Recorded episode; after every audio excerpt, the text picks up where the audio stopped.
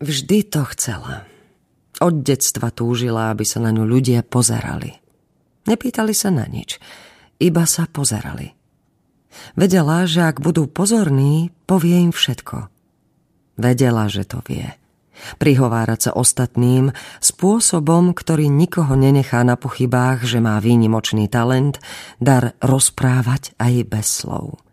Každú skúšku v divadle vnímala ako príležitosť ukázať režisérovi, že je 100% pripravená, sústredená na vlastný výkon aj na partnerstvo s kolegami hercami. Plešatú speváčku uviedli poprvýkrát pred 60 rokmi, ale je to veľmi aktuálna hra aj dnes. Lipnutie na konvenciách v čase, keď všetci rozprávajú a nikto nikoho naozaj nepočúva – Valentína žila s postavou už niekoľko týždňov a dovolila jej, aby jej vošla do hlavy aj pod kožu.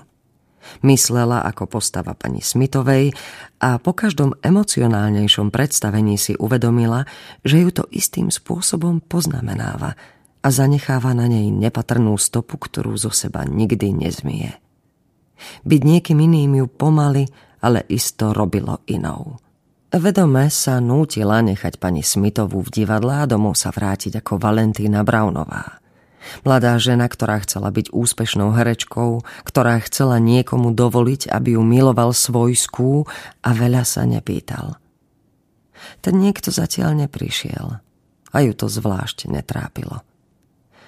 Reflektor bol nastavený tak, aby osvetlil sedačku, na ktorej mala sedieť takmer počas celého predstavenia – Mala na sebe kostým, ktorý jej pridával vek a účes poodhaľujúci znamienko pod uchom. Starostlivo ho ukrývala pod vlasmi, ako by nechcela nikomu ukázať nedokonalosť, ktorá nedokonalosťou nikdy nebola, ale ona ju od detstva tak vnímala. Uvedomovala si, že jej účes nepristane. Vedela, že ju maskérka nemá rada, pretože jej to videla na tvári vždy, keď sa k nej naklonila, aby ju nalíčila a učesala. Zo začiatku sa bránila, argumentovala a neskôr aj naliehavo prosila, ale veľmi rýchlo pochopila, že to nemá význam. Postave pani Smitovej to neublížovalo a jej ego si zvyklo.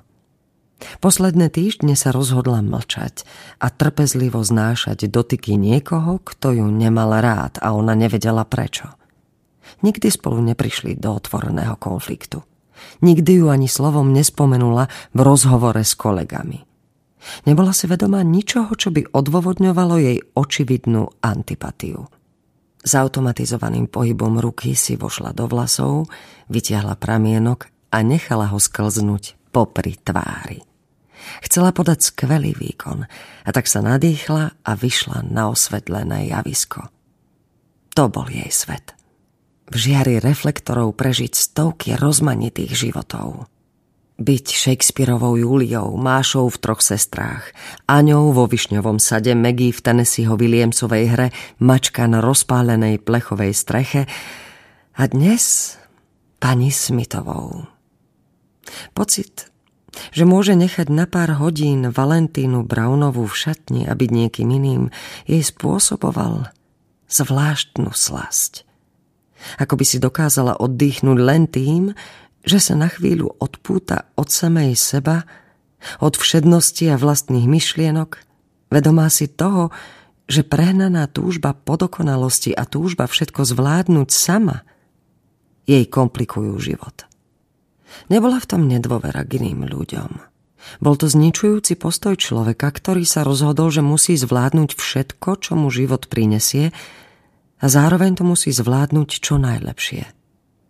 Braňo, sediaci vedľa nej na sedačke, sa na ňu usmial očami. Rád s ňou stál na javisku a ešte radšej s ňou mlčal v šatni pri cigarete. Počas pauzy fajčil u nej v šatni, aj keď to bolo v divadle zakázané a ona ako nefajčiarka mu trpezlivo dohovárala, aby s tým prestal.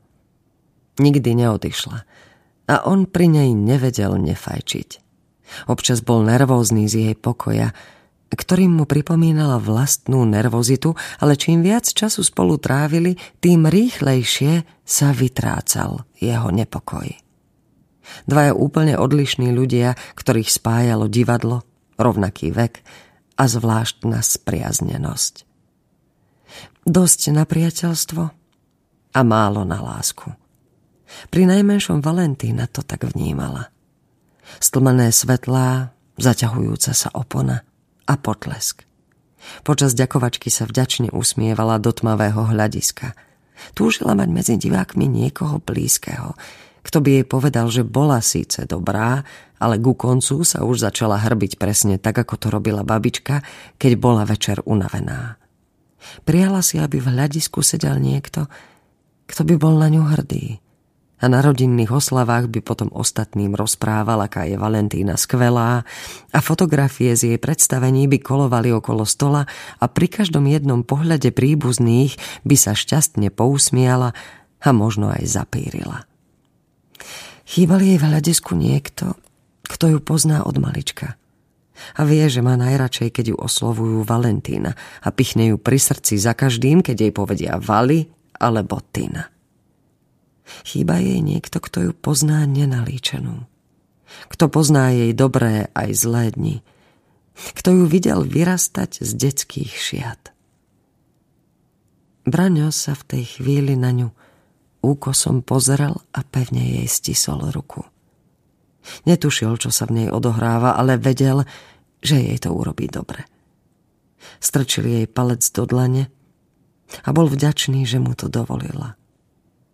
Pretože sú chvíle, keď človek potrebuje stisnúť ruku viac ako inokedy.